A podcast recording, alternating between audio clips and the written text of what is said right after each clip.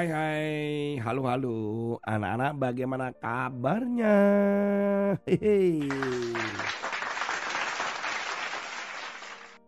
Anak-anak, ada sebuah peristiwa beberapa waktu yang lalu di sebuah toko sepeda motor.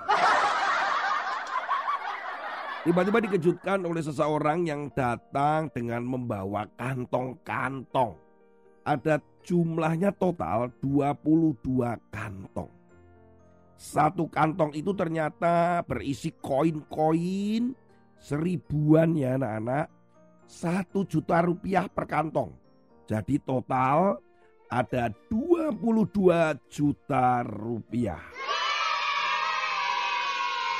Uang 22 juta rupiah itu ternyata dikumpulkan untuk membeli sepeda motor matic yang memang seharga 22 juta rupiah.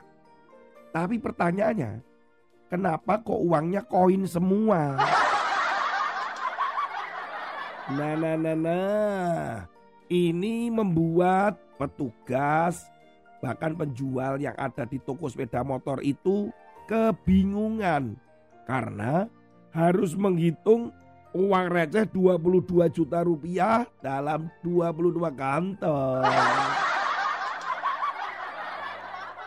Ini adalah sebuah kisah nyata pada beberapa waktu yang lalu ketika seorang petugas atau seorang polisi bernama Aiptu Siswanto, Kabupaten Cianjur, Jawa Barat. Sejak tahun 2013, tepatnya artinya 8 tahun yang lalu, ternyata Pak Siswanto ini anak-anak dengan sabar mengumpulkan uang itu. Uang-uang kembalian dari dia membeli sesuatu di warung atau ketika dia beli sesuatu di toko yang bentuknya receh atau uang seribuan, maka dia kumpulkan uang itu. 8 tahun yang lalu loh anak-anak, bayangkan. Ketika Pak Siswanto ditanya bagaimana dia mengumpulkan, ternyata Pak Siswanto ada sebuah kamar di rumahnya yang kosong, yang mana aman buat dia menyimpan uang receh yang begitu berat. Tapi 8 tahun menghasilkan uang 22 juta rupiah. Anak-anak, Pak Siswanto ini sabar. Koin demi koin, recehan-recehan dikumpulkan 8 tahun. Dia menahan untuk tidak menggunakan untuk beli ya permen.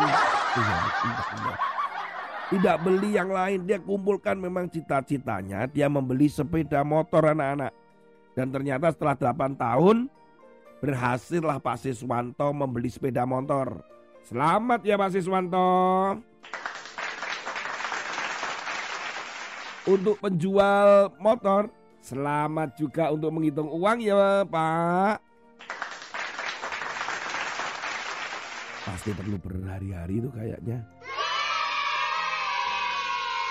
Ternyata perlu kesabaran ya anak-anak. Sabar mengendalikan diri begitu. Untuk menahan dari keinginan-keinginan.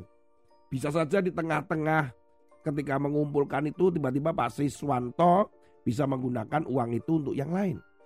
Atau bahkan diambil untuk barang yang lain. Atau berhenti saja mengumpulkan uang begitu. Nah, inilah yang namanya pengendalian diri. Sabar dia menahan sampai 8 tahun. Firman Tuhan hari ini terambil di dalam Amsal pasal yang ke-17 ayat yang ke-27 anak-anak. Orang yang berpengetahuan menahan perkataannya. Orang yang berpengertian berkepala dingin. Jadi orang yang berpengetahuan dalam konteks ayat ini sebenarnya adalah orang yang berhikmat. Orang yang dipenuhi firman di dalam pikiran dan hatinya. Itu bisa menahan perkataan. Artinya menahan untuk tidak terburu-buru marah, memaki-maki orang. Tapi lebih berhati-hati. Ini ada kesabaran di situ anak-anak. Untuk menahan, tidak cepat ngomong. Nah, seringkali kita Begitu mengalami sesuatu kita langsung ngomong, komentar, maki-maki, marah, kata-kata negatif keluar, teriakan seringkali keluar. Tapi orang yang berpengertian yaitu kamu dan Kak Tony itu tidak cepat bereaksi. Kita harus merenungkan dulu, kita berpikir dulu. Nah, saat itulah kita baru bisa berkomentar. Firman Tuhan bahkan dikatakan dalam versi yang lain, kata-kata yang terkait dengan orang berpengetahuan berkepala dingin, ya. Jadi orang yang berhikmat juga itu maksudnya berkepala dingin di dalam ayat yang lain. Artinya bahwa memiliki roh yang luar biasa. Daniel pernah disebutkan juga memiliki roh yang luar biasa. Jadi orang yang memiliki atau ada di dalam kehidupan firman Tuhan, orang yang memiliki firman Tuhan, ada firman Tuhan di dalam hatinya, memiliki roh yang luar biasa. Ada roh yang membuat kita mampu mengendalikan diri. Kita mampu bersabar, kita mampu untuk tidak segera ngomong atau tidak mencepat merespon daripada situasi tertentu. Itu karena ada roh yang luar biasa. Roh yang luar biasa itu adalah Roh Kudus, anak-anak, yang ada di dalam hatimu dan hatiku. Dan Roh Kudus itu memerlukan makanan supaya dia strong. Ketika roh itu makin kuat, roh kita makin kuat, disitulah ada hal yang luar biasa. Mampu untuk menahan, mengendalikan perkataan, mengendalikan perilaku. Disitulah engkau adalah anak-anak yang berpengetahuan berhikmat. Kak Tony juga berpengetahuan berhikmat. Tuhan Yesus memberkati. Sampai ketemu pada episode yang lain. Haleluya. Ayo tahan napas.